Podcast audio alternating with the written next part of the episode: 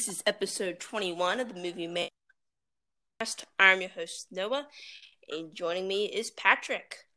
Hello, how's it going? Um, going good, going good. Uh, it was, I was not um sure if we'd be able to do this podcast today because uh, the um the Wi-Fi went out. I didn't know if we'd have good connection or anything, but we got it back on, and we normally don't have that good of a connection anyway. So much worse, but we might just not have any. Yeah, we do the best with what we got, though. Yeah. Uh, how are uh, you doing? I'm great. I'm just taking it day by day, enjoying summer before college. hmm How about you? Yeah, cool. Um, yeah, doing good. Nice. Uh, have you seen anything recently? Um, yeah, yeah. I watched the General last night with uh, Buster Keaton. It was really good. hmm Yeah. Um, I saw um the Pas de Deux thing uh, that you said was really good. Yeah. and I thought it was really good. It was mysterious, good choreography, had a great um, classical music piece behind it. And uh, yeah, it was just really beautiful looking and yeah. yeah, that's one of my favorite movies right now. I think it's the ultimate romance. Mm-hmm. Yeah. Uh, I also saw Yojimbo, which is sort of about a um, samurai who has to help resolve a quarrel between um, two big stickers in a town, and it was that was really good as well. do they talk about that in the uh, office? Whenever Michael Scott's know. like, "Yo, Jimbo." oh, I don't know. I think that's just. I think that's I just. Um, I don't think so. Um, um, but yeah, this was really cool. But it was the one thing I was struggling with was keeping track of all the names. There's so many names here, and I was trying to distinguish them all. I was they're all really hard to remember, but it was still really good. Yeah, that's very typical of trying to watch a foreign movie. The hardest part. hmm Yeah. Uh, so that's pretty much all that I've seen. So do you want to go and get into Pirates of the Caribbean: Dead Yeah, Man's let's do it. Chest? So you know, Pirates of the Caribbean one was a huge success, and we both gave it um, two recommends. And sequel was definitely guaranteed, I think, just with it being a huge, huge success and uh, Johnny Depp's Oscar nomination. Yeah, definitely. People wanted to see more from these characters. Yeah. And I think there were definitely more stories that um, could be told in this world. Uh, I think that just seeing where we left these characters. So I, I think that when we talked about last time, if we necessarily needed sequels, um, you, you said that it could stand alone, but there's definitely room for for sequel. And yeah, I definitely agreed. So yeah, so a sequel um, definitely makes sense. Yeah, absolutely. I think with Jack Sparrow sailing off into the distance at the end of the last movie, it sets it up either way. Mhm. Yeah. And, you know, right off the bat, you know, we- left on a pretty high note with all these characters, and it's kind of like the almost the Alien 3 of the pirate everything that that was happy at the end of Aliens end ends with just a just a big uh, Elizabeth and um, Will were apparently supposed to get married, but um, due to what had happened in the uh, previous film um, with um, uh, Will setting Jack free just against the law and stuff, Yeah. uh, it, it's it certainly makes sense. Yeah, yeah. They definitely picked out the parts of the first movie that could potentially have some kind of consequences or results, and they start off right off the Mhm. bat with those.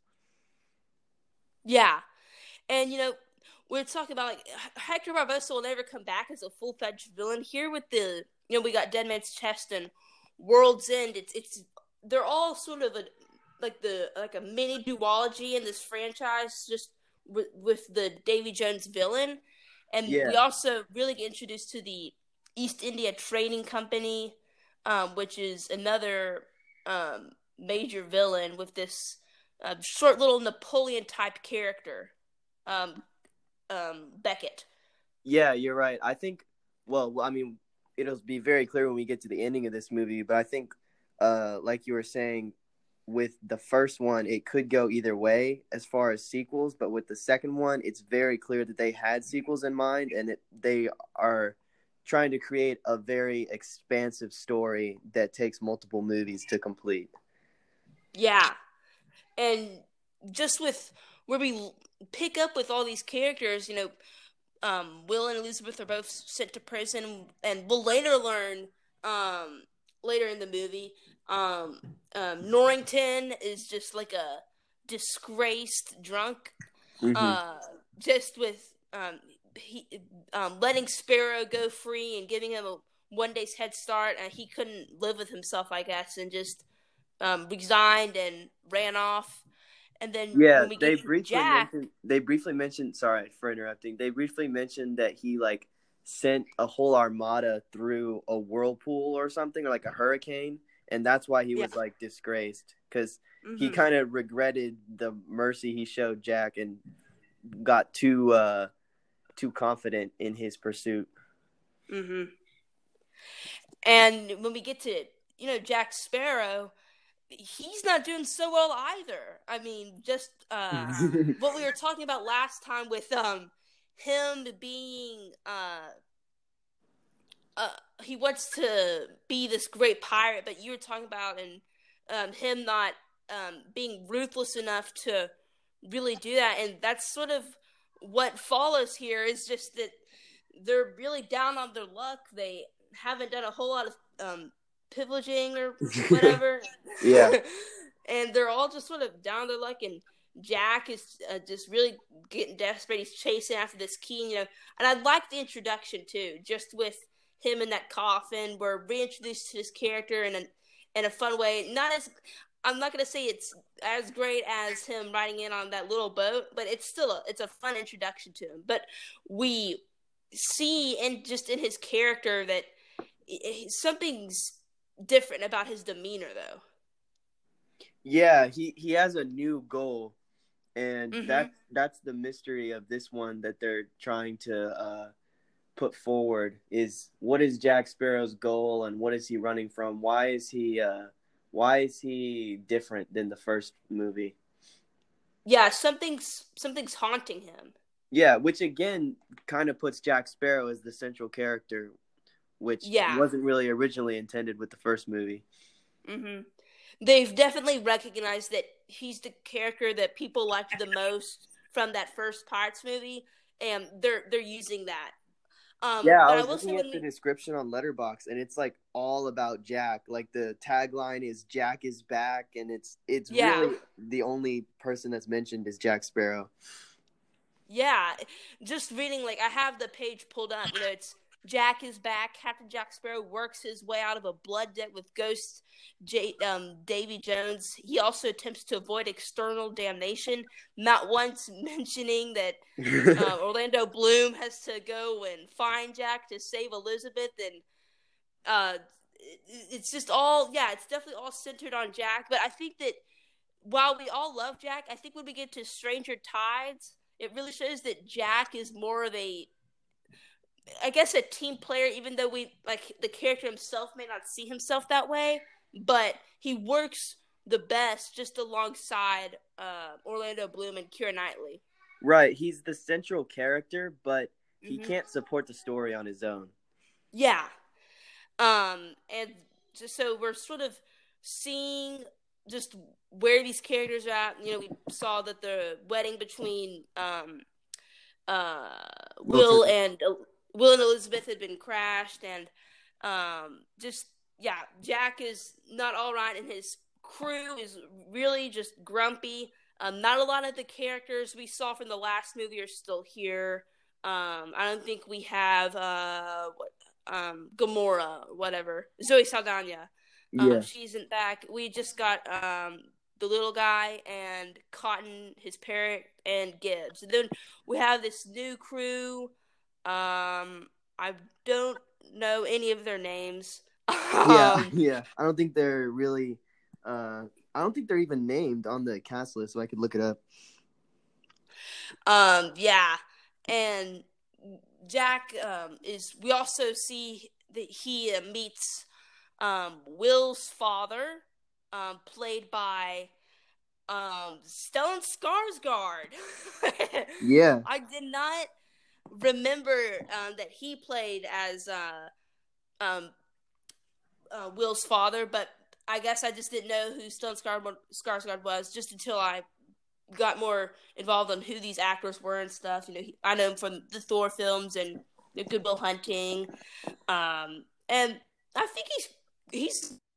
I don't think he does a just like a, a whole lot, but I mean, I like for what what he for what he does, he's pretty good. Yeah, he definitely fits the character, and he's a weird enough uh fit for this world. You know, he it makes sense that he's here. Yeah. And you know, when we get to Davy Jones, I love just how it's all been built up. Even in you know Curse of the Black Pearl, um, Davy Jones was dropped in there, and um, which is, you know is a common pirate phrase.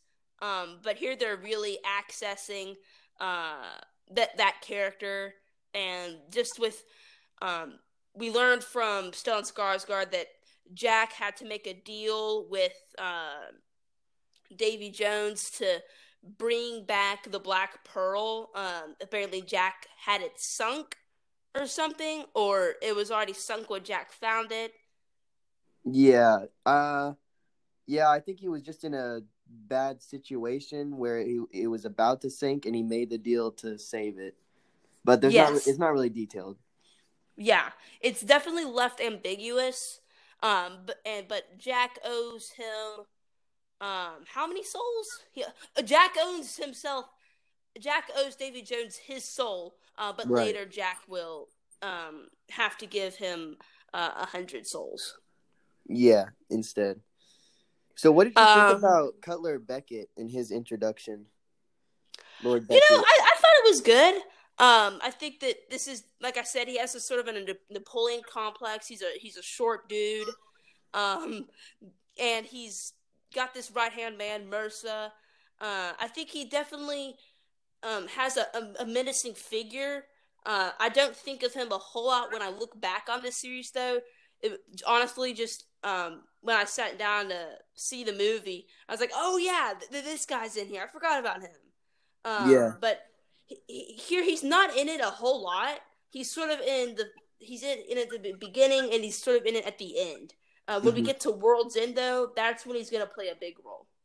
Yeah, definitely. I think it is cool how in the first movie there are a few things that are mentioned, like the East India Trading Company and like Davy Jones' locker briefly, and they really Mhm. pulled those out and fleshed them out pretty completely in the the Yeah. sequels. They mined Yeah. that first story for everything it was worth. Uh huh. You know, I just like how he sets um sets it in motion. He has an offer Jack, even though he's even though Beckett isn't in this movie a whole lot, his shadow still looms large just over what's driving this plot. You know, um, to get Jack, uh, to get the compass, he's gonna offer Jack a position uh, in the East India Trading Company and we'll really learn in the next movie about the, just the history of uh, Beckett and Sparrow. You know, um, Beckett has that brand with the P on it that gave um, Jack that brand on his wrist. There's definitely a lot um, that can be unfolded here. I think this is really a two-parter. I think Dead Man's Chest and World's End sort of go hand in hand, especially with sort of the cliffhanger at the end of this movie. right. Which on Um, we it leaves which you at World's End is so long it could be two movies in itself, so it's almost like a three part. Yes. Yeah. Uh, I think that this should definitely just have been a full trilogy. Just completely throw away Stranger Tides. yeah. Um, but um, yeah, we see. Uh, yeah, we, so Beckett has sent Will off um, to go uh, get Jack and the compass, um, and even and if um, Will can go and get Jack, then he will set Will and Elizabeth free. Correct? Yes. Yeah, they'll get a full pardon and everything. Yes, and uh, Elizabeth's father is not very for this deal just because he doesn't trust Jack and he doesn't trust Will. Really, I still don't think that um, Elizabeth's father has um, quite. Yeah, not completely. He's uh, he's very protective of his daughter.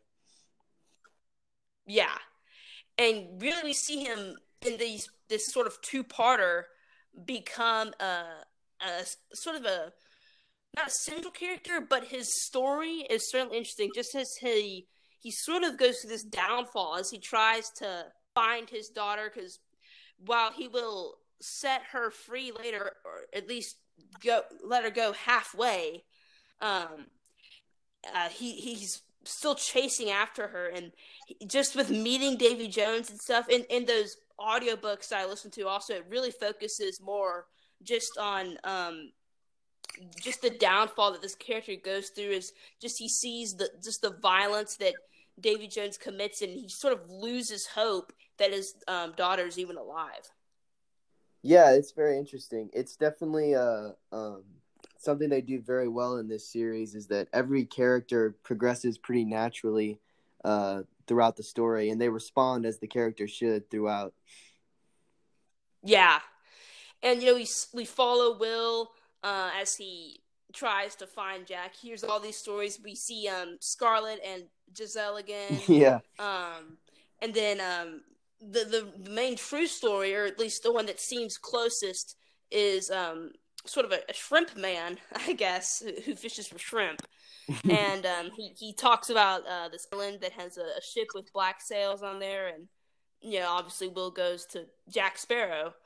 Uh, well, that's where his mind goes to, and uh, it's sort of um, as he's sailing there, the, the man sailing, um, um, rowing him over there, um, uh, stops, and Will has to swim the rest of the way. So we're it's set up that there's something on this island uh, that is not right. Yeah, yeah, it's it, this island thing is pretty cool, honestly. Yeah, I like it. Uh, just it's so weird, and it's so, I guess, Jack Sparrow that Jack would be captured to who's a the, the, this these cannibals believe him to be this god and it's all very funny. Depp is still just a lot of fun here. He's he's giving a slightly more fearful performance just because of the just the shadow that's looming over here over over him. Yeah. Uh, but he's still uh, uh, just a lot of fun. Seeing him as uh, the um uh the, this god, I guess, that these cannibals believe him to be. I think that's where he's at his most fun. Um, just with you know, I'm gonna have some problems later on with the, just the decisions these characters make. Um, Will here especially, it's very. At first, I'm all for Will. We're kind of in Will's boots here. Just we know pretty much as much as Will knows. Yeah. Um, we don't know what's going on with Jack, why he's um, the head of this um, tribe of cannibals, and really we're we're learning this right along with Gibbs. But just this all this cannibal stuff is just a lot of fun. Yeah, and it's uh it's paced very well. Like you were saying, they set up the tension at the beginning pretty well. Mm-hmm. And then, yeah. you know, when he gets captured, it's you know, it's comedic for a while and then it they use that comedy as a uh, an energy that propels them into the action when they're trying to escape. Yeah, and uh, we're yeah, like I said, we're learning from Gibbs why Jack is the head of this, or at least for Jack, even though it looks like the the the crew has it the worst. Uh, Jack is gonna be uh killed, right? Yeah, they're gonna eat him so they can release his soul or whatever. Yeah. Uh, and we sort of see Jack just sort of sleuthing away. Just this entire breakout seems fun, and this movie looks really good. It's it's, it's even the last the, the last movie looked good. This is honestly a step up just in effects and set design. Yeah, yeah, that was always something I liked about Dead Man's Chest was the tone, like with the colors and everything, and the production Mhm. design. It's definitely uh more, I guess, just aesthetically pleasing. It's not more intriguing or anything, but it's more. uh It just looks better. Just to repeat Yeah. what you said. Yeah, and and just the costume design as well, just with just the paint these tri members are wearing. Um, definitely props to just the the set design members and all that. They they all did a good job, and uh, you know we, we talked about the Hans Zimmer and uh, Klaus Levitt score, whatever. Um, And here, I think that many of the iconic themes that we remember this franchise are here full force. Just if the the Davy Jones theme, and then we have uh, really the main Jack Sparrow scene, the Jack Sparrow score, with where it's like dun dun dun dun dun, just like that. yeah. Uh, which we didn't get last time. It was, the dun dun dun dun dun dun dun dun dun dun dun dun dun dun. Uh, but here each member sort of has their own theme, and yeah, all this stuff um isn't is just really interesting over here at the Cannibal Island. Um, like I said, we're we're with Will. We don't know what's going on, and um, yeah, and we're also reintroduced to Penfold and Brigetti, who are still here. Yeah. Um, they're still a whole lot of fun trying to steal uh, the Black Pearl. Um, yeah, so cannibal stuff, a lot of fun. Absolutely. So they they escape from the cannibals after. I mean, we don't need to go into details of how they escape, but I first of all, I love the shot when he's running down the beach with all the cannibals behind him, and they're like, "We got." Oh, so much fun. And then yeah, it's just it, and it all builds up to that moment, and that's like the most epic shot of the sequence. So, uh, yeah, well executed from Yes. beginning to end. yeah, it, it really just looks it looks great, and uh, we also go back to Elizabeth, um, who um, is being set free by her father, who never seemed to um, like Beckett a whole off when he showed up. Um, so Beckett's a lord now, right? He's he was originally a count, and now he's a lord. Yeah, yeah. Lord Beckett is yeah, Mhm. yes. And you know, something I noticed just when I was watching the movie, um, a lot of it's a much darker movie, just in look and sort of in feel too. Just the just how Jack is much more haunted and um, just sort of the tragedy of the Davy Jones character, really, and um, we see here just when um, uh, Elizabeth is being set free, the the murder. the say Elizabeth away, everything just feels much more darker. Yeah, I think it's comparable to the Star Wars, like A New Hope compared to The Empire Strikes Back. I think there's Yeah. something about world building and being introduced to characters for the first time that is a little more like jovial and upbeat. But then once you know the Yeah. characters, the best thing to do with it in a series is to make it a little more serious because you already love the characters. So now that they're in a darker situation, you actually care. Whereas if you start off with a darker situation, it's like people aren't really as inclined to get attached uh, to those characters because the positive uh, emotions are more. I don't know. They they they connect with people more. Yeah, and you know it's certainly how it is. Looking, you know, with uh, Captain America: Winter Soldier, definitely I think a much more darker film. Um, with your Dead Man's Chest, you mentioned um, Star Wars: and Empire Strikes Back, um, definitely much more darker. I think even The Last Jedi would probably be a much darker movie. I think that still counts as a with its trilogy. Um, Yeah. definitely. Lord of the Rings. multiple yeah lord of the rings also yeah multiple instances where the sequels are more darker and yeah i think you made a good point there um, and elizabeth is um, she thinks that what uh, beckett wants is isla de muerta um, Mhm. the, he wants the gold there because she doesn't know what the compass can do and you know, the, the compass points to what you want most I, I think we said that in the last podcast um, Yes. but yeah, that's what it can do. Um, he Beckett is wanting uh, the heart of Davy Jones so that he can control Jones and be the number one force in the sea. Yeah, okay, real quick, just because like we finally brought up the the chest with mm-hmm. the heart inside.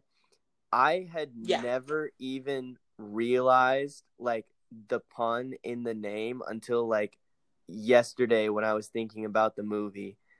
Like Dead Man's Chest, the chest has a heart inside. I had yeah. I like never really put that together. So that was like an aha moment for me.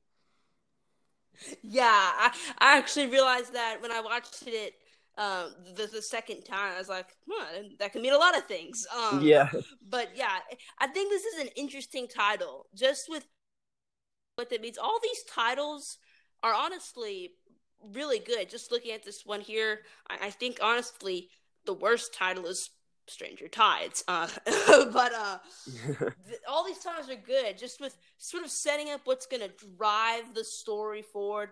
Uh, with the Curse of the Black Pearl, um, and with um, Dead Man's Chest and um, World's End honestly plays a much smaller part um, in the third one. Uh, but yeah, all these, just about all these titles, uh, they say something interesting about the movie. Yeah, well, I think at World's End that they're referring to the World's End literally, and then they're also referring to the world of pirates ending because that's kind of the biggest stake in that movie. Yes. Um. So okay, so with these papers here that Elizabeth steals from Beckett, right? Yes. Um what ex- these are the papers that give Jack um, the ability to be a member of the East India Trading Company, correct?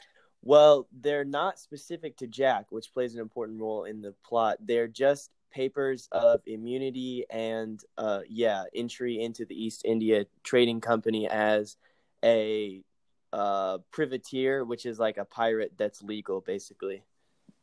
Yes. Okay. Yeah.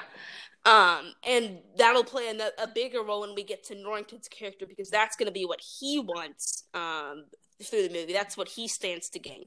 Yeah, whoever signs that name gets the all the spoils. Yeah. Um. So after um, Elizabeth escapes and uh, we get the breakout um, from the cannibal stuff, mm-hmm. a lot of fun. Um, Will and Jack sort have a confrontation just about um, sort of what Jack is after. And Will was looking for the compass, but uh, says that if uh, can get the the key uh, to Davy Jones, that Jack will give him the compass. Yes. And so they need to go to um, Calypso, or not known yet. Uh, it is. What is well, the name? It's, it's Tia Dalma, not known yet that it's Calypso. Tia Dalma. Right. Um, Tia Dalma played by um. Uh. Naomie Naomie yeah. Harris. Yeah. Right. Who's awesome. Um. Yeah, I know. I'm not a huge fan of the Tia Dalma character. Actually, I I don't for for what she does in this first movie. I I do like. I think that she's an interesting character. Just um, she sort of has this mysterious ability, and when she gets the monkey later, um, that's what we talked about last time. Is going to play some sort of role um in bringing back uh Hector Barbossa um later, but um as you know, I like what she does here. Just when we get to World's End, um, and just all that Calypso stuff, um, I like what it will do for the Davy Jones character. Just the Calypso character is very, very weird. Yeah, yeah, I agree. I was just saying, like Naomie Harris is awesome. Oh yeah, yeah, she's a she's a good actress. Um, but just with when they go and um, meet her, but actually before they do, um, we're sort of introduced um, to the Kraken. Yeah. And um, the Kraken really cool. I really like the captain, uh, the Kraken. Just with every time it, it takes down a ship, it, it looks really great. Yeah, it's really well designed and it's very it has a lot of menace as far as what it can actually do because it can really do some damage quickly mm-hmm. and you will not see it coming. Yeah. And, and there's just at one point it'll just suck a ship. Yeah. Um, sometimes it'll just slither its way across the mast and stuff. That'll play a key later. You don't want its tentacles around your mast.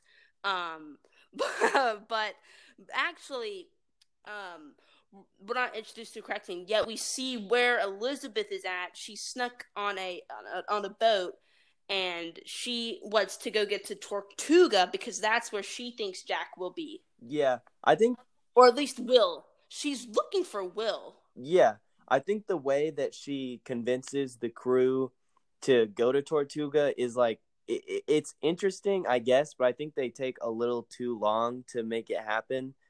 So it. Oh no, it is too it's long. A little annoying. It, it is. Yeah, it it takes too long. The there is a the director here is having to do a pretty big juggling act, um, just with um, uh, Gore um, Verbinski or whatever. He's having to do a juggle, juggling act here of these three sort of separate storylines later when Will will split apart from Jack to go to Davy Jones, and we still have Elizabeth trying to get to Jack, and then they'll sort of converge in this weird way. But especially when we get to World's End, there's just a lot of juggling going on here, and some stuff will go on too long. Uh, and I think some of this Elizabeth stuff could definitely be cut out. This movie runs at uh, two hours. I think there's some stuff you could definitely cut out of this movie, and this Elizabeth story yeah, absolutely. I mean, I understand that it's it's hard to find a simple logical reason for her to uh convince this crew to go to Tortuga, but I mean, they could have just sped it up a little bit at least. Yeah, I honestly could have just done with seeing this first scene. They're fighting over, excuse me, the dress, and we just see Elizabeth look over, and like it, they could have just dropped the line that they're heading toward for Tortuga, and that's why Elizabeth jumped on the ship. Yeah, true. Um. So, but yeah, I get what they're trying to do. I still think it could have been cut. Um. But when we're introduced to Tia Dalma, Naomie Harris, once again, good actress. I know her from the Daniel Craig Bond movies. Uh, she's really good in those. Um, and, and she's Thor good Ragnarok. here too. Yeah, and Thor Ragnarok also. No, that's not her. It's not. No, that's a Tessa Thompson. Oh, you're right. I'm wrong. Yeah, it, it's okay. Um, but anyway, um, I do like um what she's telling Jack, It's sort of Jack is not sure what to do. You know, with Curse of the Black Pearl, he sort of had everything planned out. He had the one moment when he got to the island where he sort of had given up, uh, but he bounced back and he came up with this elaborate plan to get Barbossa and all that. Um, but here he's a much more just confused character. I mean, just with knowing the reputation of Davy Jones, he's ob- Davy Jones is obviously a much more um bigger villain than Barbossa is. Um, just with the Kraken, it's really the Kraken that makes um Davy Jones so powerful. Really, from what we've heard, he's still a formidable um, villain.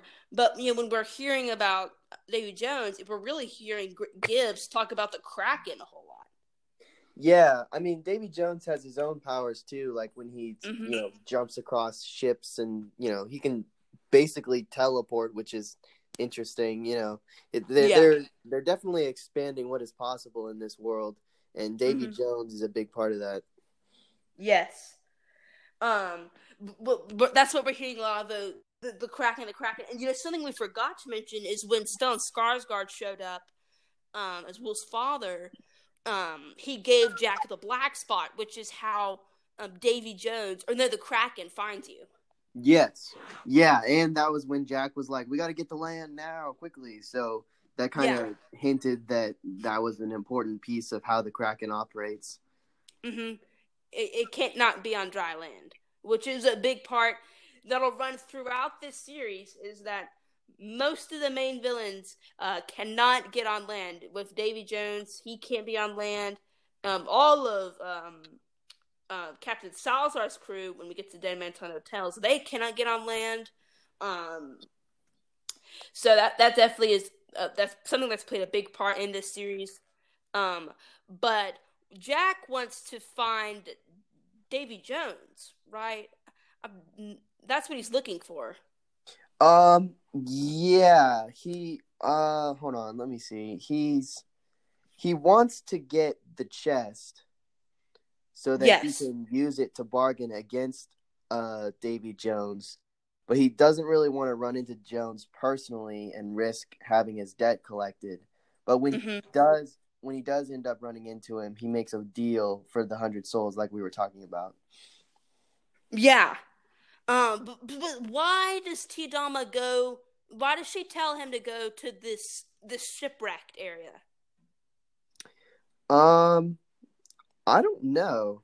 I think I think that maybe Jack was trying to go to Davy Jones to bargain for time because he knew he wouldn't have enough time to Okay. find the chest, and he sent Will to do it, obviously, because you know it wouldn't work out very well for Jack if he went himself. But that doesn't really work either.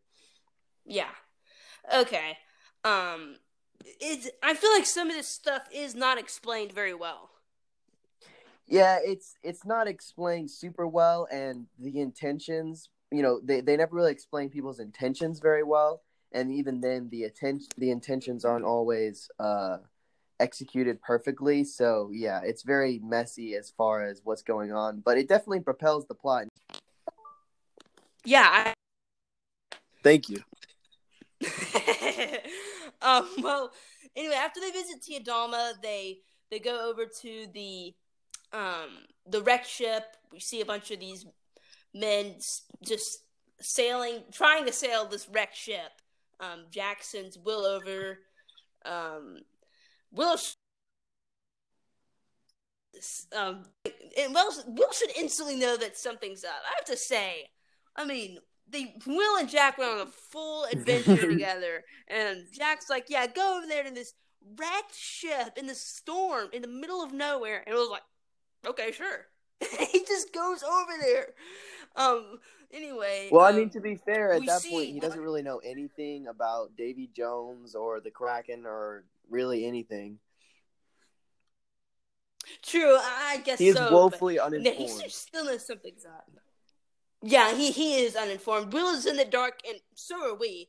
Uh, just with this first hour so far, I mean, we're in Will's shoes pretty much. I think when we get after Davy Jones, uh, it'll be things will be a little different. Um, but I have to say, it takes us about an hour to get to Davy Jones. Are, are you happy with this pacing that it took us an hour to get there? Um, I think, like we said, there's definitely parts that could have been sped up, like Elizabeth getting to Tortuga, etc. Probably there are pieces of um, Elizabeth and Beckett's interactions that could have been shorter, especially with like Governor Swan and all that stuff. Like, th- it's not that those sequences are bad; they're just a little drawn out. Yeah.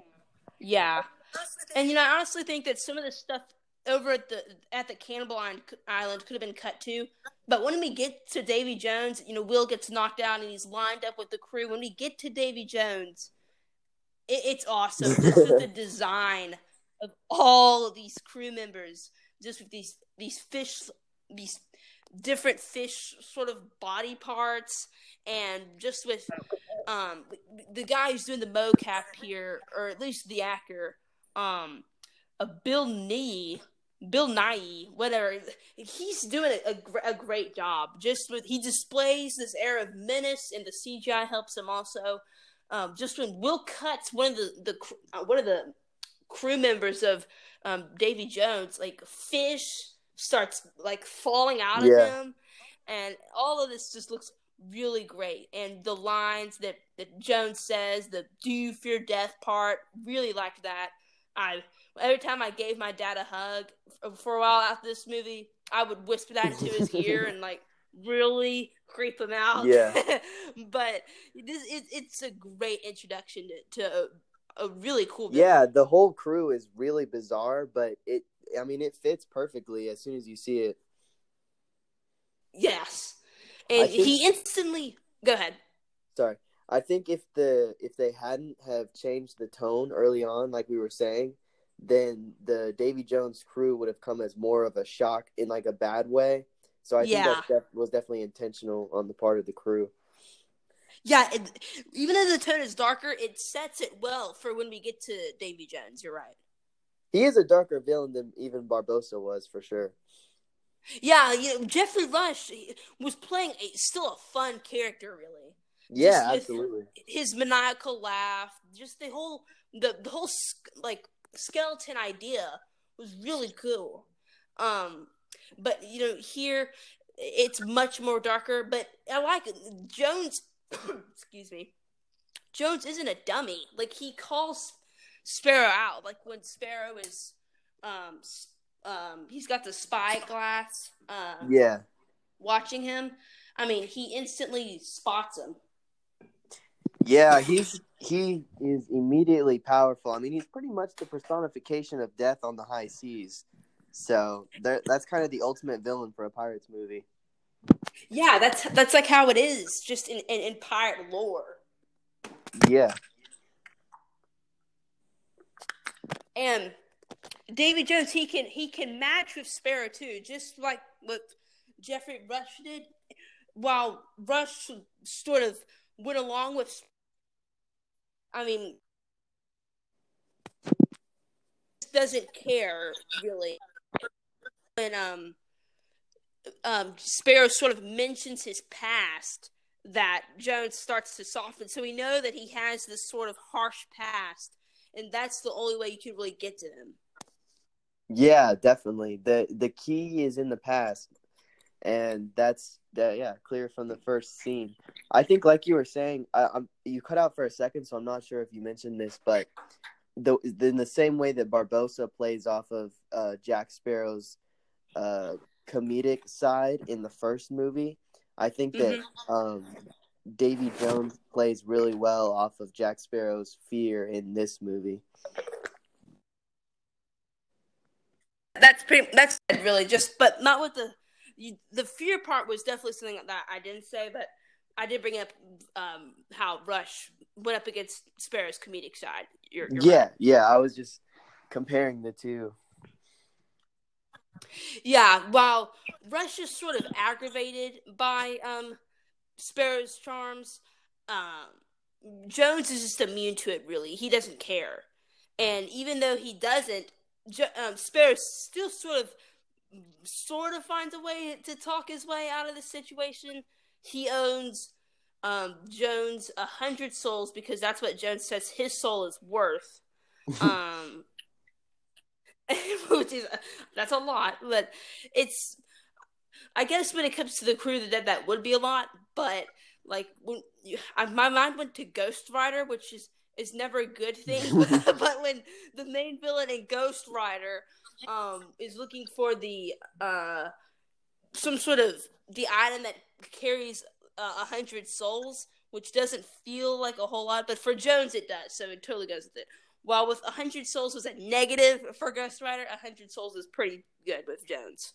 Um, but um, Sparrow also has to uh, trade Will over to um, Jones. Yeah, yeah. One thing that's uh, interesting about Jack Sparrow and Davy Jones and their kind of relationship in this movie in particular is that even though Jones isn't uh, as easily affected by Sparrow's, you know, wittiness and his kind of his annoying nature, it it definitely points more to Sparrow's intelligence in this one that he can still match wits with Davy Jones, and he definitely Yeah. hits him where it hurts subtly on multiple occasions. And uh, I mean, he's Mhm. obviously outwitted him before, be- just because he's Mhm. still alive. Yeah, and uh, the um, Jones takes away the black spot um, since um, Sparrow is sort of, I guess, kind of working for Jones. Just he has to get him those hundred souls. Um, so Jones takes the black spot off of him. Um, after this scene, um, we cut back to Elizabeth, um, which is just with her with the sort of puppeting the dress, I guess. Um, it, it it's fine. It it should have been cut. Um, I mean, I get what the writers are going for by inserting the scene, but eh, honestly, I'd have preferred it to be cut. Yeah, I mean, it's it's cool to just have a little adventure of Elizabeth on her own with using her wits, you know, to mm-hmm. outsmart people. But like you said, it it takes too long, and that's the real problem with it. I have to say that no one noticed. I mean, Elizabeth has like this hat sort of covering her face. Yeah. But um, I don't know. I still they they, they should have checked like, man, take that hat off, and it's like Elizabeth, like, oh, you're you're a woman, it's you. Um, but anyway, just with this crew, it's not going well. They just get one. They get a guy who has a, a bum leg and spare. And the compass isn't working. Also, which should be pointed out. The it it's it just keeps spinning around. Uh, it's only till uh, later um, where the compass will start to work. Sort of, it, it won't work with Jack, but it will work with Elizabeth, and we'll get to that later. Um, but at this scene with Tortuga, um, Elizabeth, um, oh no, we see Norrington again. Yeah, yeah, we see Norrington, uh, and he's still he's really. I mean, it's pretty much Jack's fault in a way that Norrington has struck so low. I don't know. I think it's Norrington's own fault. I mean, it was his mistake to chase Jack in the way he did. He could have bided his time and been more smart about it. Yeah. Yeah, yeah, you're right. But it, it's, I guess it's really just how Norrington sees it that because of this man, um, he's just the fact that he had this man to chase after. He he does blame Sparrow. Yeah, he definitely blames Sparrow for sure, but it's just not really rational. Yeah, it, it, yeah, exactly. Um, but they sort of they break out into a fight, and um, it, it's a lot of fun just seeing um, Depp sort of having to evade Norrington as he's um, hiding behind this plant to, to sneak away, and um, Sparrow also lost his hat, which when I was nine really struck me deep. Like I was like, no, he has to get it back. Um, but yeah, Depp is still a lot of fun. I think after the black spot Lee uh, is erased from his hand, um, Sparrow's is much more fun just because he doesn't have the the Kraken looming over him. He does have Jones his shadow over him, but I think he's much more free to be a fun character. Yeah, I agree, and I do like this scene with the the brawl in the bar, but I definitely think that it's one that probably could be cut or at least shortened because you know it is such a long movie, and I think that's one of the main problems with it. So, yeah, like it, it's not the best scene. It definitely works better than the whole Elizabeth situation, but if we're looking for mm-hmm. things to cut, I think this is one that could at least be shortened. Yeah, I like seeing Depp fall around. The, but it's when we keep cut other people we don't even know fighting around, and then seeing Norrington fight also isn't a ton of fun. I think it just could have. It well, isn't it, it's it's fun, but it could have been cut. Yeah, um, it could have been included in like an extended cut or something, and in their original yeah. cut, they could have just had Jack hiding behind the plant, and then it's assumed the fight breaks out, and then they're all thrown out of the bar or whatever, you know.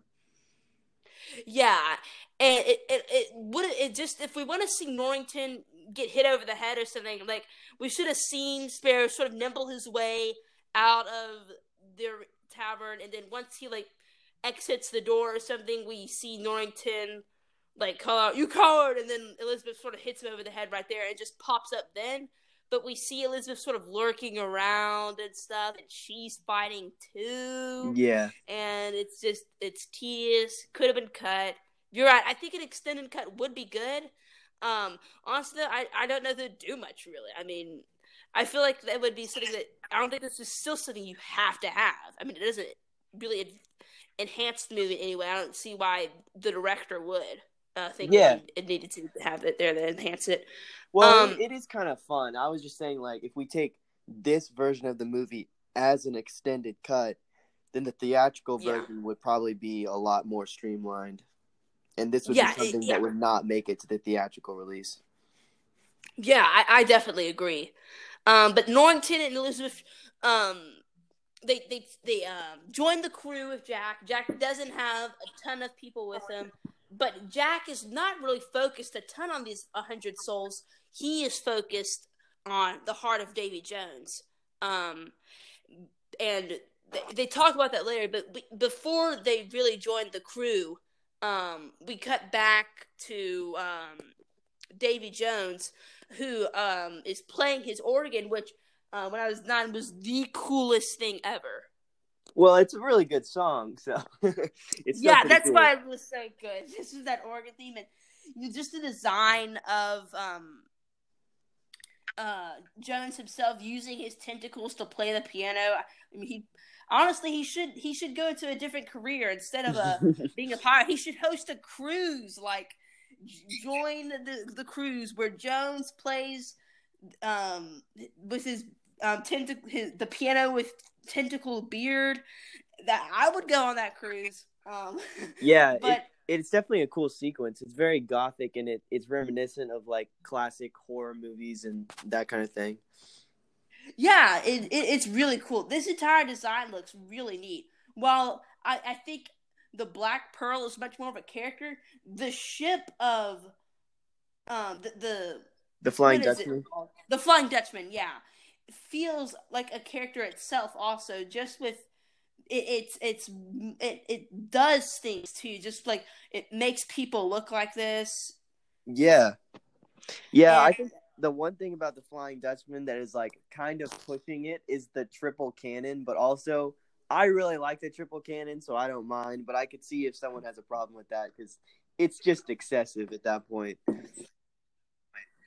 Oh, I love the triple cannon. Just you know, I had the Disney Infinity game where you put the Disney characters on, yeah. and we went to the Pirates of the Caribbean world. And while the Black Pearl was awesome, the I would always put on the triple cannons from the Flying Dutchman and use that to go and shoot up ships or something. Because those cannons were really yeah, cool. it's cool, um, but like it's so over the top, you know, like it. It is over the top, yeah. The yeah, and I think that there are some things that could have been enhanced. Uh, I say keep the three cannon, but I think the whole sinking underwater thing with the boat does not make a ton of sense. Like stuff would lift off. I mean, um, that's the part that I don't really. No, I I love the ship going coming, especially when it comes up from out of the water. Man, I think that's cool. Oh, it's a great visual. I think. Well, I love the three cannons, and you like the three cannons also. But the the over top the the um coming out of the the going underwater ship feels over the top for me. But I do like the visual. It, it coming out, I'd be like, oh yes, definitely. Um, but you know, I like how um Will and his father introduced, but it's such a brutal moment. I mean, um, Bootstrap Bill has to whip his son it, it, this is definitely a much darker one. This feels like a hard PG thirteen. Yeah, definitely. It's it, and it's not even that it's bloody or anything. It's just emotionally dark. Yeah, yeah. I, this is sort of not a very blood filled movie. It's kind of like Lord of the Rings in that, like when you slice um, one of the crew members, it's it, fish comes yeah. out, or when, when you slice an orc, it's it's black blood. Um, so it, it, doesn't necessarily count, but I do um, really like how they meet and stuff. And honestly, Will doesn't feel that impressed. Honestly, just with meeting his father, like he's he's he's like, "You did it to save me" and stuff. I, I do feel like uh, the stuff with Will. That's what I'm least interested in after he does the gambling with Davy Jones, I sort of become less interested in his storyline and I'm more interested in Jack's and Elizabeth. Yeah, it's probably weaker as a storyline. I agree. Yeah. Um, but you know, I like what it, what it does here, but it, it really is what's gonna uh, really sort of create the when we get to that beach battle between Norrington, Will, and Jack.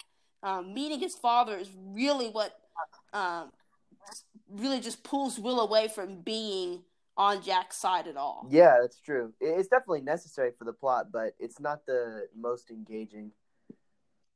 Yeah, it, it isn't. And hearing old the dude coming out of the wall talking about the rules and stuff, it it, it is sort of the less interesting side. Um, uh, but I, I do. I it, it's it's it's cool. I mean, it looks interesting. But I am more interested in what's going on with Jackie Elizabeth, which is also kind of weird. You know, as a nine-year-old watching this, the, what was so cool about Jack was like he is like a, above the law. You know, like he doesn't and he doesn't have to kill either. Like Jack is like you know you can be Jack Sparrow because you know Jack won't kill. Um, but especially when we get to Stranger Tides, I never ever went for Jack having um a romantic interest, and with Elizabeth, it was even more weird. Nah, I like it. I, I, I see it. It's interest now. As a nine year old, though, it, it, it was sort of weird, but I do sort of go with this relationship between Elizabeth and Jack, even though it it, it sort of started with um, the Curse of the Black Pearl, um, with uh, that sort of that beach scene. I, I do like it here in Dead Man's Chest. I will not like it in Stranger Tides. Yeah, I think I think the reason why it's acceptable is that it doesn't end up working out, right? Like it's it's it makes sense that they would be like flirting and like you know I- inviting the idea, but if it had mm-hmm. if they had actually gone with that direction, it would have not. It would have just been awful. Like that, it can't actually happen. But it's very fun and interesting to watch them interact and to like entertain the idea of how that would work because it, it really just would not work, and that's the funny part. Yeah, but at the same time, there's one, there's some part of it that makes sense. Just because Jack is sort of this character that represents the danger that Elizabeth sort of wants. She's always been more attracted to this more wilder side. Even, you know, in Curse of the Black Pearl, she wanted Will to call her Elizabeth, but he called Miss Swan. Miss Swan, and she just sort of didn't like that. She wants this more rogue side, but at the same time, Jack is just so much trustworthy. Yeah, I think it even goes all the way back to the first uh, scene in Black Pearl when she first sees the Black Pearl, the ship. She like is immediately intrigued and falls in love with the idea of this ship, and Jack Sparrow is also in love with the idea of the ship, and it's that's that same storyline uh, continues through when they're on the beach when they're both marooned and Jack is talking about mm-hmm. why he loves the Black Pearl and everything. Even though she's tricking him at that time and she's, you know, just trying to get off the island, really, definitely she yeah. noted um, his genuine connection with the ship and the ideas that it's connected with, and I think she uh, feels that very closely. So they're they're very close, but it's just it just wouldn't mm-hmm. work out in the long run. That's just the that's just the facts. Yeah. Um does she does Elizabeth is she at, at any point in this movie interested in Jack because when I listened to the audiobook um I remember there being some part of when, when she's looking at that compass that um the arrow points at Jack for a moment. Whether that's a romantic interest or just that adventurous interest, I'm not sure. Um, did you get that out of this movie? Yeah, I think there is a moment when she has her hand on the compass and it starts to go towards Jack, and then she like immediately tries to hide it. And I think that's just the mm-hmm. hint that for whatever reason, whether it's romantic or not, she does feel closely connected to Jack and she wants to be with him and be involved with his life. But she would mm-hmm. never admit it uh, publicly. Oh, definitely. And you know, with this um, stuff with Elizabeth, I honestly like Elizabeth more than I do in Curse of the Black Pearl. Here, she, I feel like she really comes into her own. And yeah, she's more, grown a lot. Yeah, she has this much deeper internal conflict. And when they get to the beach and stuff, and um, when she is to fight against Jones's crew, Pintel and Ragetti, actual pirates, cowardly though they may be, do have some sort of idea of how to fight. But she takes their swords and, and she's over there fighting the crew. I don't know. For me, that was awesome. Like that was just really cool seeing her sort of come into her own there, and then also become much more of a of a character and not being just sort of the damsel in distress that she was last time. Yeah, I think all these characters are deepening due to the the situations that they're being put in in this movie.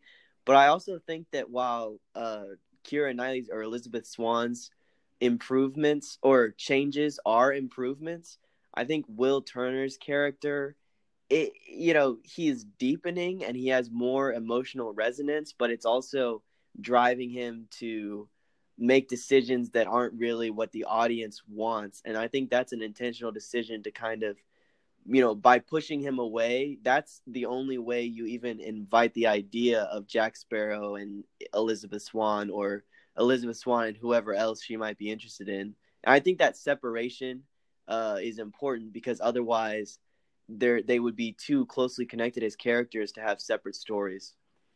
I totally agree with you. Eve, like as a nine year old and watching Will like fight against Jack on that beach, Will just lost all credit for me. I was like, this guy, uh uh-uh. uh And if that's an intention of the director and studios, whatever, that's a mistake because that, even though Jack is the most fun character and the character we want to be, he's sort of the Han Solo, but we need that Luke Skywalker to relate to.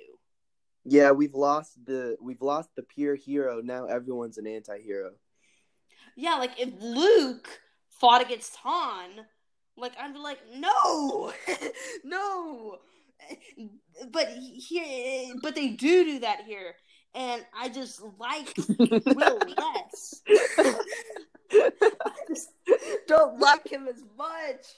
Um, but yeah, just even though like Han Solo is the more fun character and Jack Sparrow is the more fun character, we still need that Luke or Will to relate to. And you know, honestly, Orlando Bloom, he's just okay here now.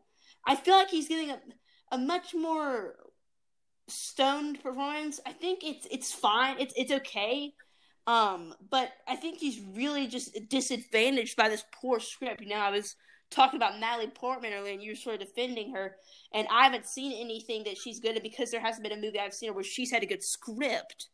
Um, yeah. And the last one she did, here the script feels much more crammed and much more full, much just more messy.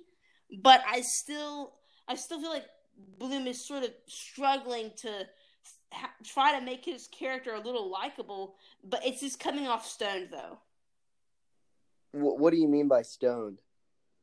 I just feel I think it's something that Orlando Bloom is often just sort of bashed at. He he has this sort of straight face, and I think that because we can't relate to him as much, it's just sort of harder for us to like Will a lot. And I think Orlando Bloom is doing just a, a fine job. I think it's just that he's disadvantaged by the script. Yeah, I agree. I, I think you're you mean like he's like stony. His performance is like stony. Yes. I got you. Sorry, I was just a little confused. Yeah, I, uh, I it's okay. I definitely agree. Um, it's yeah, and it is due to the writing. It, but it's not just it's not that the writing is bad. It's just that the writing is making his character less likable intentionally, like we said. And mm-hmm. yeah, like I agree that it's different than Star Wars, but I'm not sure if it's um I'm not sure if it's a bad decision honestly. I don't mind it as much, but maybe it's because I didn't really like Will as much to begin with in the first movie, so there's not he doesn't fall as far for me.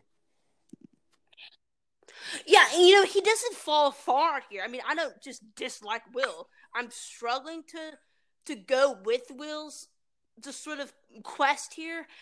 Um, but it's really um you, you know, we'll get to World's End.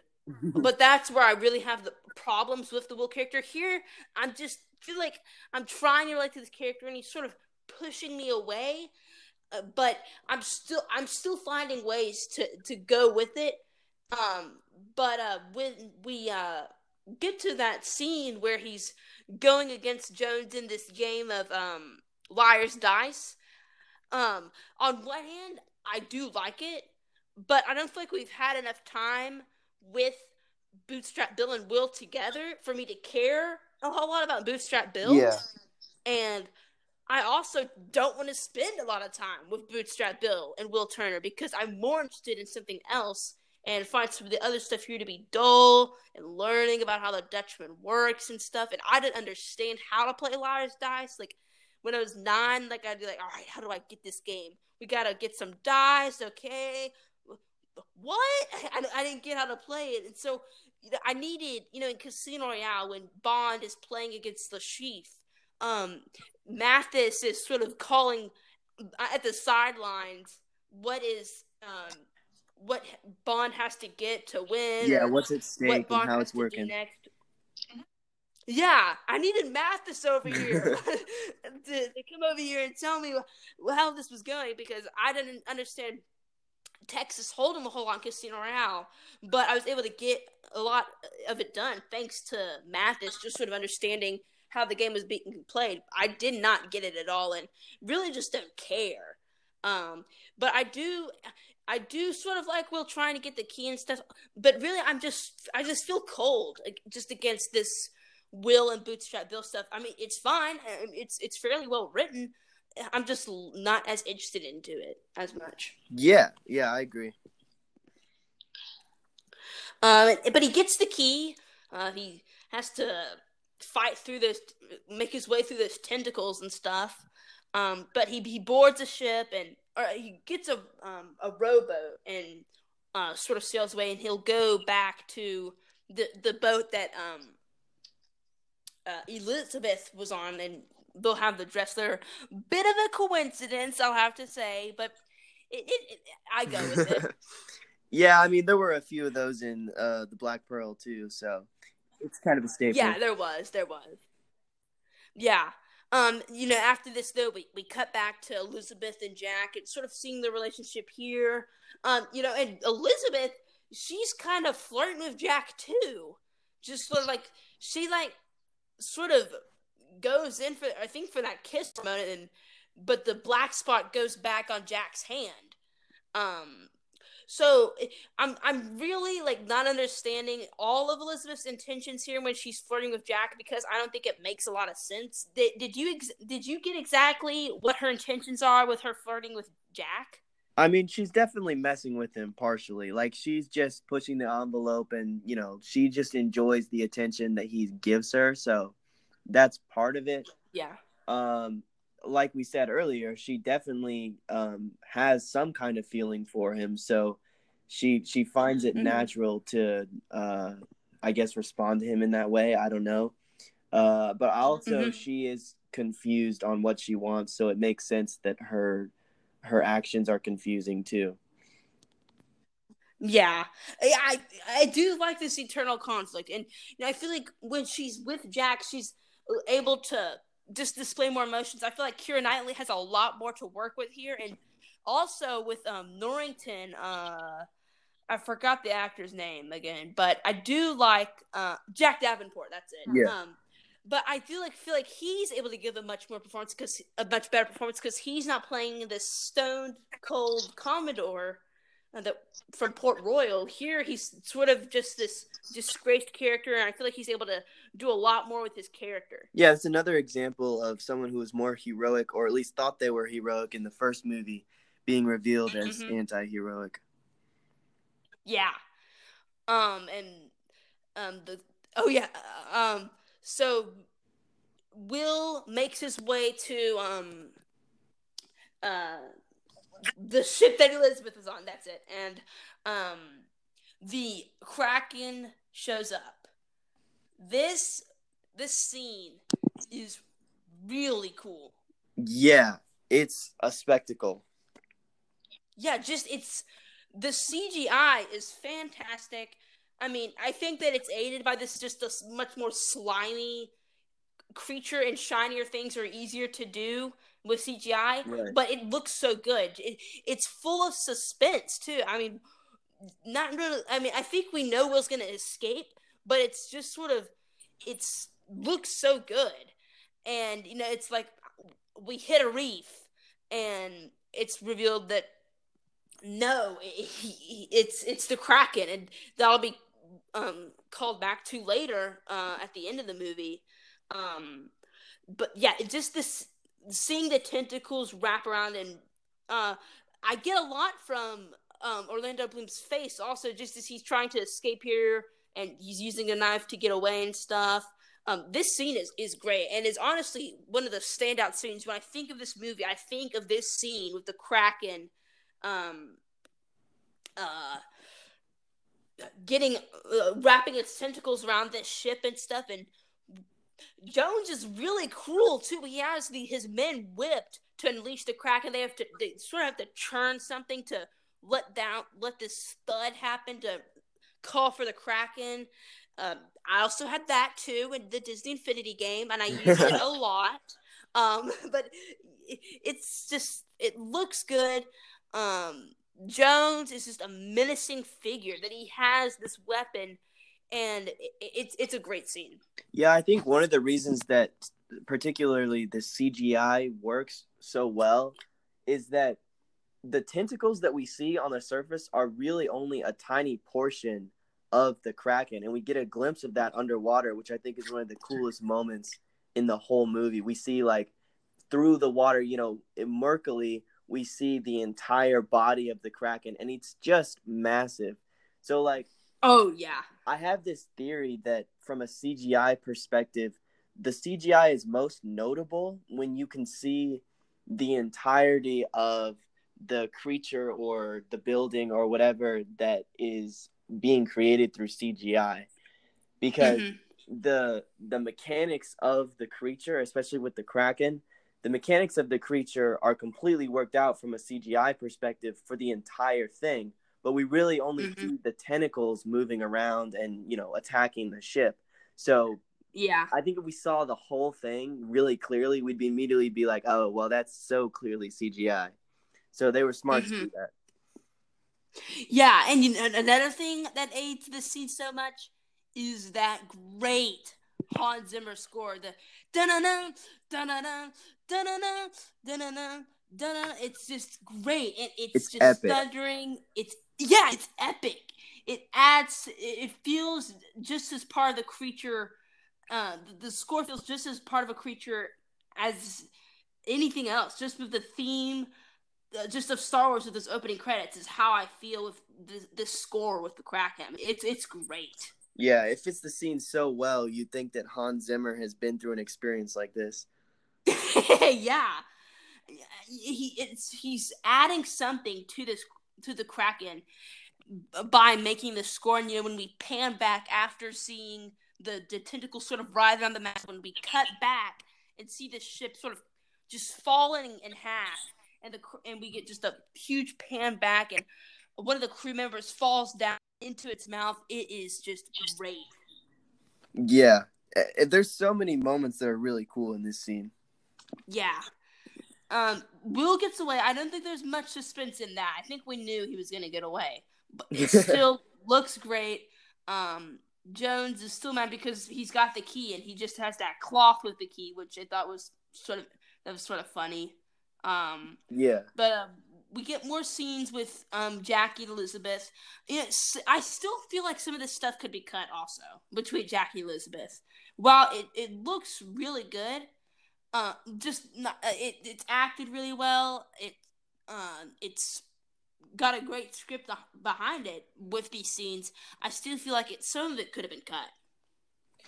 Yeah, I mean for sure. There's, I mean, it's hard to really pick and choose what should or shouldn't be cut. It would be easier to see if there were two cuts and you could compare them. But mm-hmm. um, there's definitely some stuff that goes too long here. Yeah, but you're right. If I had to choose between some of the stuff with Will and some of the stuff with Jack and Elizabeth, I would pick this stuff. This is more entertaining. It's got more this eternal conflict between both Jack and Elizabeth, and the black spot appears also on Jack's hand. Um, so this all looks good, and it's all acted well. Um, and they sail back to um, no, they sail to the island where the chest is hidden. Yep. And um, um, I mean, this is some collide. of the best. Oh yeah, this is some of the best stuff um, of the movie with that Kraken scene and the introduction to Jones and this island stuff is really what I think about. And when we get to that three way sword fight, um, but On the they rolling wheel, that's awesome. Yes, the rolling wheel. Um, you know, they dig up the chest and stuff, and it's full of just love letters and stuff. You know, one of the things I'll say for World's End is it's the Jones character really becomes much more human through some of that stuff with Calypso. Um, but here it, it's the tip of the iceberg, really. Yeah, definitely. They're they're I think they're now intentionally trying to do trying to put things in the story that were in the Black Pearl that they mined for this movie so that they can mine it for the next one. Mm-hmm. Yeah. And um, Will pops up on shore. Jones isn't too far behind. We get that shot of he goes underneath the water and, and he comes back up. Looks great, feels over the top, but it, it, does look really cool. Just for going over. That's one thing I was so mad about that Disney Infinity game. Once you got the Flying Dutchman, you couldn't go underwater. I was uh, so mad, Patrick. I was so I mean, mad. That would be so um, hard to do from like a design perspective. it would be, yeah. I, I wouldn't know how it worked, but um, yeah. Will makes it to shore, and we every it, it sort of spelled out the intentions pretty much. We understand what each character wants. Jack wants the heart, so he can barter with Davy Jones to save his skin, and then um. Norrington wants the heart so he can use it to bargain with um uh um Lord Beckett. Um and then Will wants the heart so that he can get his father um freed because through the scene with the liar's dice, um what Bootstrap Bill did was he pretty much just cost himself an eternal year of service. Yeah. Um so essentially he's doomed. He doesn't have any hope, even though it's told that if even if his hundred years were up, he would just be such a part of the ship that he was just beyond salvation. He couldn't be saved. Yeah, but Will hasn't lost hope for him. Yeah, and um, uh, after when Will comes ashore and we learn these intentions and stuff, and Elizabeth is just frustrated and stuff. This is the part with Keira Knightley's acting that I didn't exactly go with her pouting on the yeah. I don't think it did a whole lot for the female stereotype in Hollywood, but um, I did. Uh, I do really like this sword chase, this three-way fight between Jack, Will, and Norrington. You know, I think we're all pulling for Jack here just because Will has just been pushed back so much that Jack's been the character we're having the most fun with, and Norrington he's always been sort of an, an, an antagonist, right. really. Even though he had those redeeming qualities, he still feels like an antagonist. And Lord Lord Beckett's just a slimy figure. We don't want him to get the heart. So really, I, am going for Jack. I don't know about you, Patrick, but I'm going for Jack. Yeah, I I agree, and I will say for Keira Knightley, I feel like her character is not really is not pouting just out of like weakness or anything. She's just pouting because uh, let's be honest, these guys are being a little stupid with letting their their swords get in the way of their heads, kind of in this uh, scenario. Oh no doubt, yeah, and I did really like that she um, tries the fainting. Yeah, and it didn't work. I did like that callback. That was that was. Yeah, so like I understand her um, frustration, but I don't think the the comedic moment that they were going for hits as well as it could have. Yeah, and I get it. I mean, honestly, like one of the stands out of this movie when I look back and I think that Dead Man's Chest has a foot above um Curse of the Black Pearl as far as the Elizabeth character. Like I really go with Keira Knightley's character this. I think she is at her best here and this will be her best performance throughout the series, I think. Um, but she is really good here. I mean, she's the really when Will um, sort of becomes this character we can't relate to and Jack is just such a wily character, you know. It's hard to relate to him, even though that's the character we want to be. Um, you know, I, I am really relating with um Keira Knightley's character just because that she is sort of making the right calls. She'll totally flip the switch when we get to that ending. Yeah. but as to these scenes, she's no, the one who's normally making the decisions that I'm going with. Yeah, definitely. And I think it started like her being a more uh, or a stronger character. Definitely started way back when she held Beckett at gunpoint to get the papers. Yeah.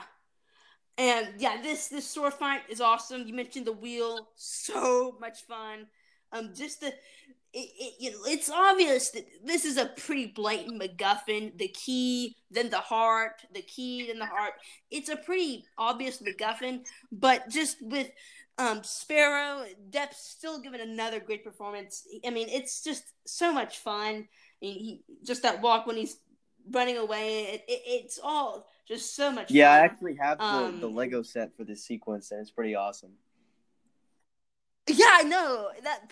That's still one that I want to have, and I got the um Silent Mary with Salazar. Yeah. uh, but it broke when we moved, Oh, really? so I'm a little bummed out about that. Yeah, but anyway, um, great action scene and the the, the the creatures come ashore. Jones can't touch the shore. He can't, but once every twelve years. I don't remember what the amount of years is, honestly.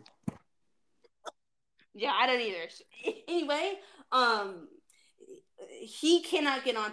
It's just sort of weird. Like his crew can get on, but he can't. I like how Dead Man Tell No Tales does it, where that they can. Um, none of them can walk on shore. I don't get why the crew can.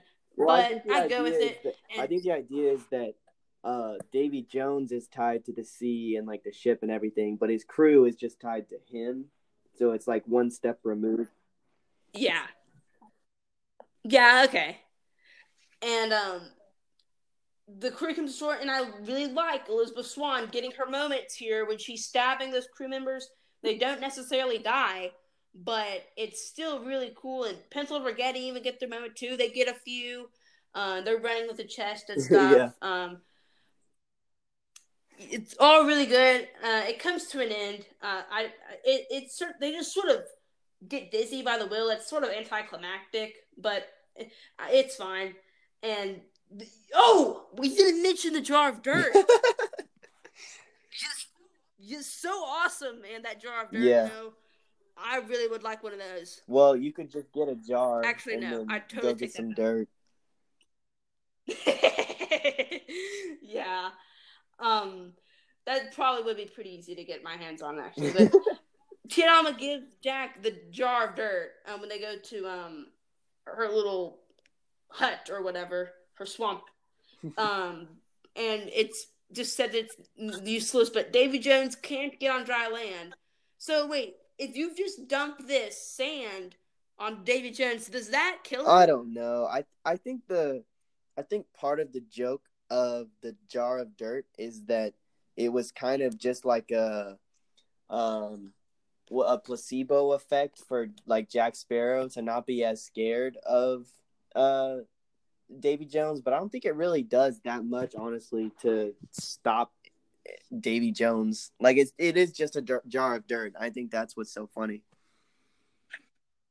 Yeah, it, but Sparrow puts the heart in the jar. You know, when I was watching this, I was nine, and I saw him take the heart. I was like, "Wow, it isn't like the shape."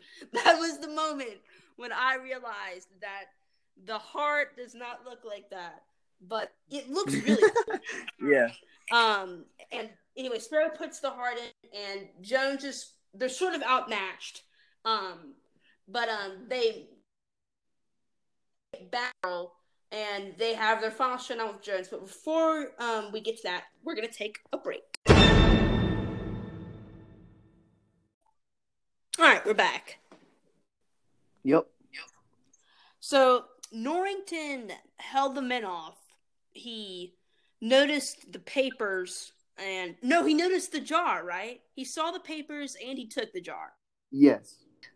He took the jar, um, and then you know the whole the the one thing that I have to say, the two slides awesome sword fight is that it's sort of the MacGuffin thing doesn't always work, and then the it's sort of anticlimactic, just that they sort of end it by rolling off the beach. Yeah.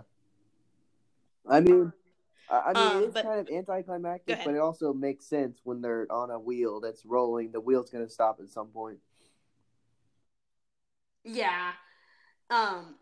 Anyway, they they row off to the Black Pearl, and pretty much Jones is chasing after them, and um, the Dutchman could sail against the wind, even though the the Black Pearl is an incredibly fast Mm-hmm. ship. Um, but with the wind, they have their Right. advantage. And against the wind, the Dutchman has the advantage. Right. Um, and I do.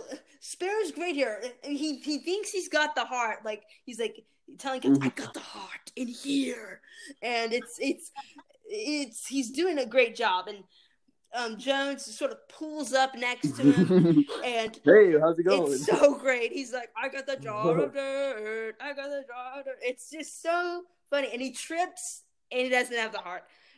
Depp is great. Once he, once after that scene where he gets the black spot taken off after that Mhm. shipwreck, I'm all for Depp. He, he was great in those first scenes and at the Cannibal Island, but he's fun throughout.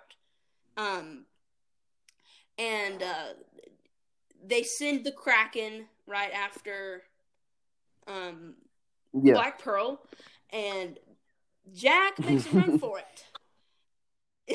as a as a nine year old, that also angered me out. Jack, you coward! Go back there. But he did. Totally comes up, rolls out, looking so cool, and he shoots the Kraken and stuff. But Will, he's sort of the leader once Jack uh, abandons him because he dealt with the Kraken before. Um, he's warning them not to go against the mat, the um, the mast and stuff.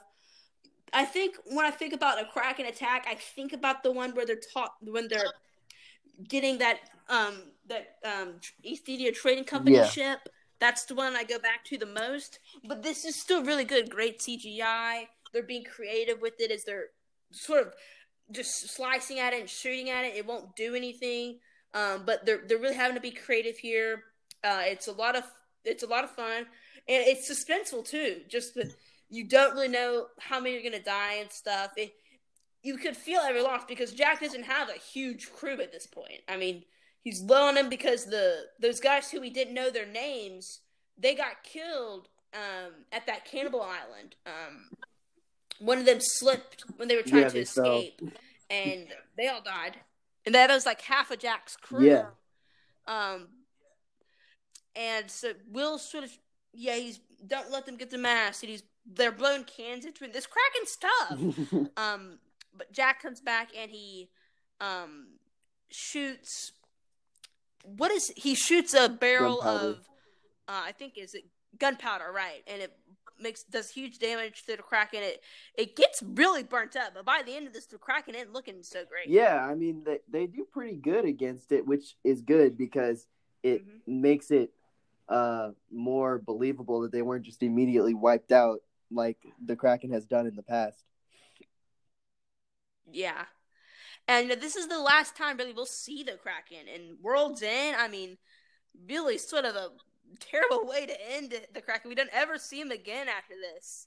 I mean, it's the the way he, goes down. It, it, it's it's cool, but the fact that he's killed off screen later in World's End is a real downer. Yeah, I mean, I, I get that they they can only uh they can only rely on the spectacle of the Kraken so many times before it starts getting old. So they needed some kind of Mhm. new uh new engine for the action in at World's End, which I get. And they I mean, spoiler alert, they kind of made up for it with the whirlpool, I feel like. Oh yeah, the action World's End's really good, and we'll get to that. Um, and um, Jack has to leave the boat. I really feel like Jack is really becoming into a more three dimensional character, even more than he was in the first movie. Um, just um, with him having to make the tougher decisions. I mean, he's not being ruthless, you know, but he's making those tough decisions that that we both scold him on on not being able to make in the first. yeah, movie. well, he's it's one of the first times where he's genuinely selfless for no other reason than to help others. You know, there's really nothing in it for him. Yeah, you know, and um, the first one, he's more of the.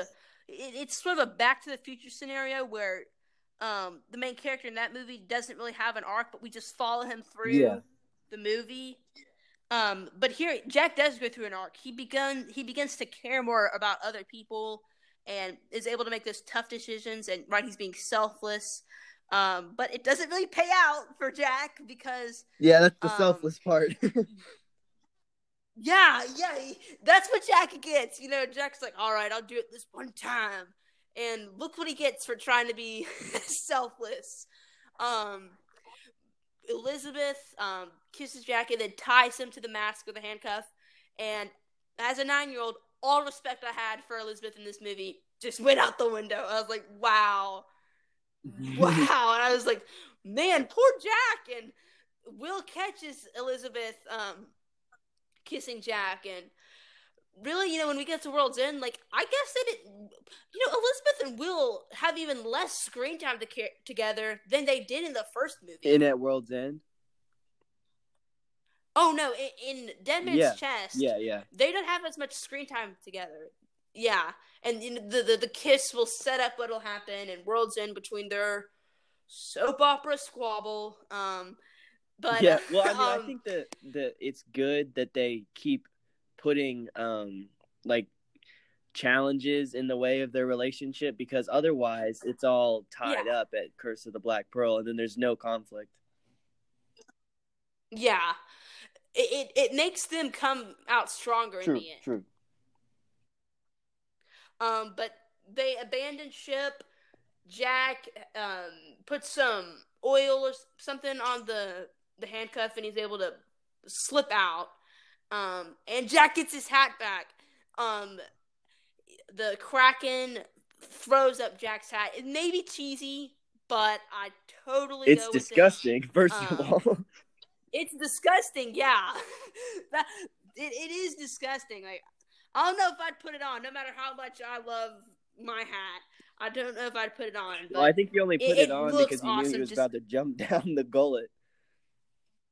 Yeah, that it's it's a great way to go. Just, I mean, I do, yeah, I wish like I could understand audience reactions when this movie came out. Like, how did people take this? You know, like what was the Yeah. reaction? Like, did people cry? No, I doubt it. Did people think he'd come back? Because I know as a kid, like I was like, "Boy, he's coming Right. back," but I was still so mad. Like uh, when I watched these movies, like it was sort of a everyday marathon, sort of like what you and I are doing. Uh, we would watch one, and maybe in a honestly, like maybe the next week or something, we'd watch the next. And after seeing this one, I begged my dad to let me watch the third one, and he's like, "No, that movie is too long. We're not starting it." And uh, I was so mad. Like as a nine-year-old, I hated cliffhangers. Yeah. Like they just made me so mad, especially with movies because I had to wait a few more days before I knew it. And it's and that's why like I'm so glad like we have Netflix where I don't have to wait. But on one hand, it, it's it's a good cliffhanger also, just with.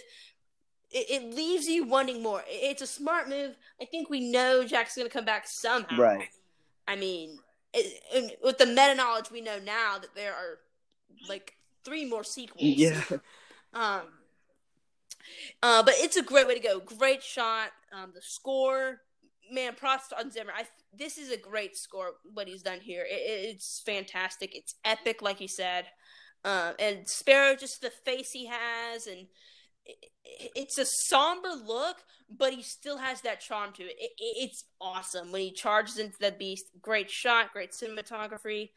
Um, and yeah, if this was how he died, I honestly am not sure I feel about it because he gets really ta he, Elizabeth essentially kills him, like she condemns him really, yeah, it's and yeah, and I'd really like for Jack to go down in battle honorably. I don't know if I'd like like his like Elizabeth to be the one who puts the bow. It's a tough luck, but I do like how it, it goes down though, and I think that it really makes Elizabeth sort of not look good, but then at the same time, it makes her character feel like she's gone through some like a huge arc really in this movie. Yeah, and it was definitely it's it's kind of forced by the situation that they find themselves in, but th- that makes it very natural, so it's good. Yeah, like I said, she she really comes into her own in this movie. Definitely. Um, but Jack and the Black Pearl go down together. I do really like that that they go down together. It's very just poetic, really, that they'd go down together. And um, Jones watches off in the difference and grins. And boy, Bootstrap Bill, he does not look like he's gonna have it good after this. Jones was choking him earlier, like Darth Vader, and I, I don't know. I wouldn't want to be Bootstrap Bill right now, but um, yeah, they sort of sail off in defeat. It's a really Empire Strikes Back way to go. You know, we've really, well, at least I've been really throwing out the Star Wars references here with Luke, Han, and Leia. Mm-hmm. Um, and it, that's how it feels. You know, Han just went to Carbonite. Exactly. And Luke and Leia are sort of watching in the distance, and C3PO and um, R2D2 being Pintel and Ragetti are sort of right there with them. And um, yeah, it, it's it feels much more dour. And honestly, when I look back on this franchise, this is the most bleak one. I mean, it, it just feels much more bleak. And I guess that's how I feel with Empire Strikes Back also. But I still feel like there was some some fun in that movie, and there's some fun here too. But the two feel different in a way. But in the in the in the in the end, they kind of look the same.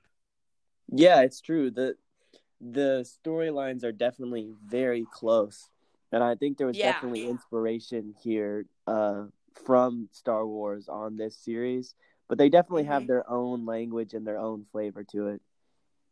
Definitely, and um, they sail off, and um, they go back to Tia Dalma, and um, they all look down on their luck. Like Will and Elizabeth are not sitting together. Like they do not look good.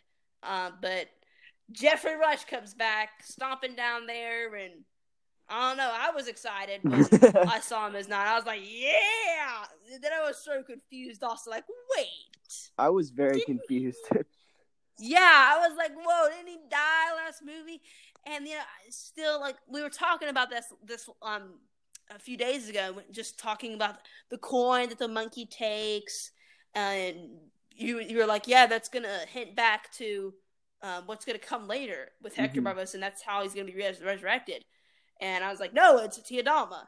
Um, but yeah, I don't, I don't know. It, it, feels really ambiguous, and it's a big gimme to be honest. I'm not sure if I'm gonna give it to him, but I don't know. Geoffrey Rush is gonna be. A, I still think he's gonna be a lot of fun in the next movie, so I'm gonna go with it. And he bites into that apple, and I'm like, yes! and I feel so good just after the Jack Sparrow, like my favorite character. Like at the time, Jack Sparrow is like my favorite character in all movie history, and like I was like, no, but um, Geoffrey Rush, he, he gives me a little hope as a nine year old. It's like, yes, there's some hope here. Um, yeah, yeah but it's sure. Yeah, he comes back and like I feel like it, Geoffrey Rush is just like walking into like a funeral. Like I would, I'd really like to see this like play out like in real life. Like Geoffrey Rush is like walking back. He's like, "I'm back," and everyone's so down. Like, "Hey!" It's like, "What?" but um, yeah, I still think it's a great way to go on. Buying into the apple, love that. He's not cursed anymore, so he can taste it. Um, and yeah, that's pretty much the ending. But we do have that post-credit sequence where the dog is ruling the the cannibals, and I guess it means he's gonna get eaten. Yeah, definitely. Sad yeah, but true. Dead. Sad but true. Yeah, it, it, feels like this movie. It feels so bitter. Like on one hand, it's a joke, but then it feels really bitter. Like, oh, that dog's gonna die. It's a dark joke for sure. yeah, definitely a dark joke. Uh, and the dog has his tongue out too. I, as a kid, I, as a nine year old, I was like, dog is gonna die, and I knew it too. I was like, man, this movie is really just being rough on me. But anyway, let's do it. Um, Patrick, do you recommend Pirates of the Caribbean, Dead Man's Chest? Um, yeah, I recommend it. Definitely if you've seen the first one, like and you and you like the first one and you want more, you you're not gonna be completely disappointed by the second one. It's still gonna be enjoyable and entertaining, even though it's definitely not as good. Yeah. As for me, you know, I ended last one giving it five stars. Just a strong recommend. Um, second one, as I when I was looking back at these, like if, as my nine year old self, I was like, this was not my favorite. Like, but it was better than Stranger Tides, so I gave it that. But it still never felt like my favorite. You know, we'll get to World's End, but as a nine year old, that one was my favorite. And I guess it's because that was the longest one. Because for me, if you watch a longer movie, it means you get to stay up late more. yeah. Um, but uh, it feels a lot more dour here, and that's really something that. And I, well, Johnny Depp is still as fun as ever. I feel like he's hampered a lot more just because he's got that black spot on him. Uh, but there's some great CGI. I feel like the sword fight in on that beach is the best sword fight we've got so far. Um, even though it may not be my favorite, it might be the best choreographed. Um, CGI is good. Great um, villain by Davy Jones. Will uh just feel cold on him. Orlando Bloom, he, he does fine. I just still feel cold on the character, but there's some things that I think have been improved um from the first one. I feel like Elizabeth has become much more of a character. Norrington is a just a lot better. Uh CGI is even better than it was last time, and I think we both said it was really good last time. Um, so things have improved here, but I still think that this movie isn't as fun and just as enjoyable as the first one was. And I'm gonna give this a just a, a, a solid recommend. Um, and you know, I hear some people say that, oh, this is where the the Pirates franchise just totally just failed and flopped after the first one. Just all them stink. No, as far as we've gone so far, this was a good movie. I, I still think that there's some things that could be cut, and it's not as good as the first one. But this is still a solid recommend. It's still a great Pirates movie. It's still a, a, a solid cast. Depp still being the standout. Yeah, for sure. I agree. Um, so that is pretty much the end of them. It's just a but Patrick, um, are there five more movies you want to watch, or do you want to go? Since we did that just a few days ago, do you want to skip over that? Um, let me see real quick. I think I have five. Um, gotta go to my list real quick. Yeah, so I'm still haven't seen Planet of the Apes, which I think I mentioned, and uh, after Mhm. watching The General, I definitely want to watch more Buster Keaton. So I've got The Cameraman and The Scarecrow on my list, and Mhm. uh, after watching Pas de Deux or whatever, I want to watch more uh, great short films. So I've got a few of those, like Un Chien Andalou on my list, and uh, Meshes of the Afternoon. So I think that's five. Yeah. Okay. Cool. Um, none of mine. My, none of mine is really altered. Uh, only just a few days ago since we talked. Uh, but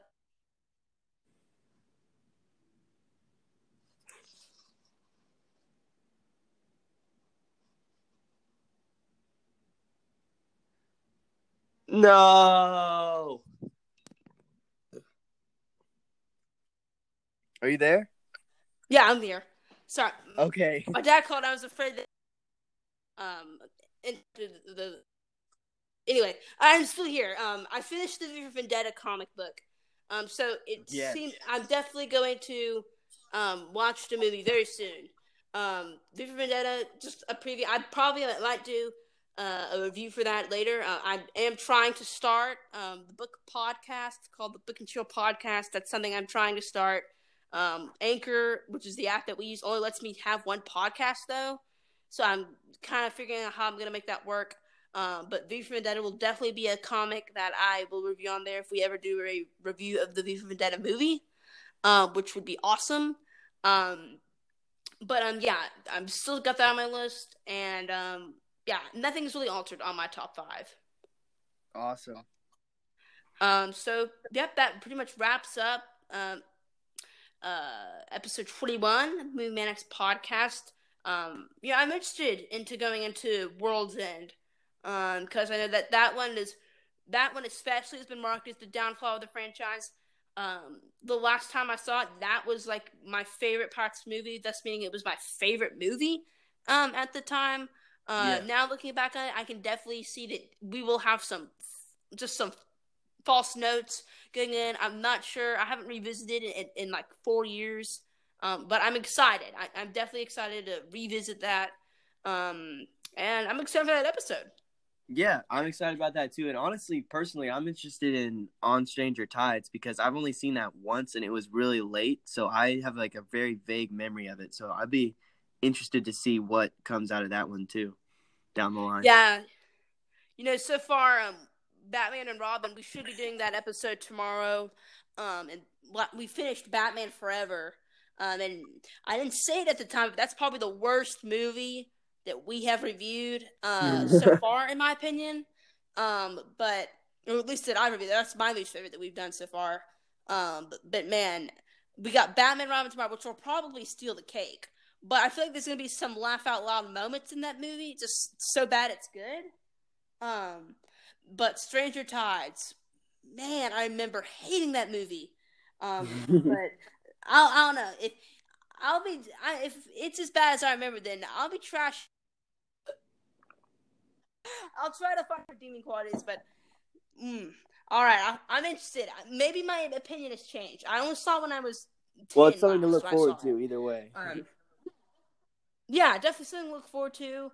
Um, and yeah, so that's pretty much wraps up uh 20 episode 21 of the Movie Max podcast. Patrick, where can people find you if they want to hear As more always, about you, you can find me on Letterboxd at Patrick Osigian, capital P and capital O. That's P A T R I C K O S I G I A N. Awesome. And as for me, you can find me over at my blog, the no. I'm in the middle of working on a Doctor Strangelove or how I learned to stop worrying about and uh, how I learned to stop worrying and love the bomb review. So I should have that coming out soon. Um, you can also find me over at Letterboxd. Um, my name is um, my actual name, um, capital N O A H for Noah, and then another word, capital N E W C O M B for Newcomb. Um, if you wish to email the podcast, please do so at moviemaniacs2020 at gmail.com. Patrick, thank you again for joining me. And I can't wait to come back and talk about World's End. Uh, but we'll also have Batman Robin. We'll have that episode coming out very soon. Um, and let's go and set sail to our next adventure.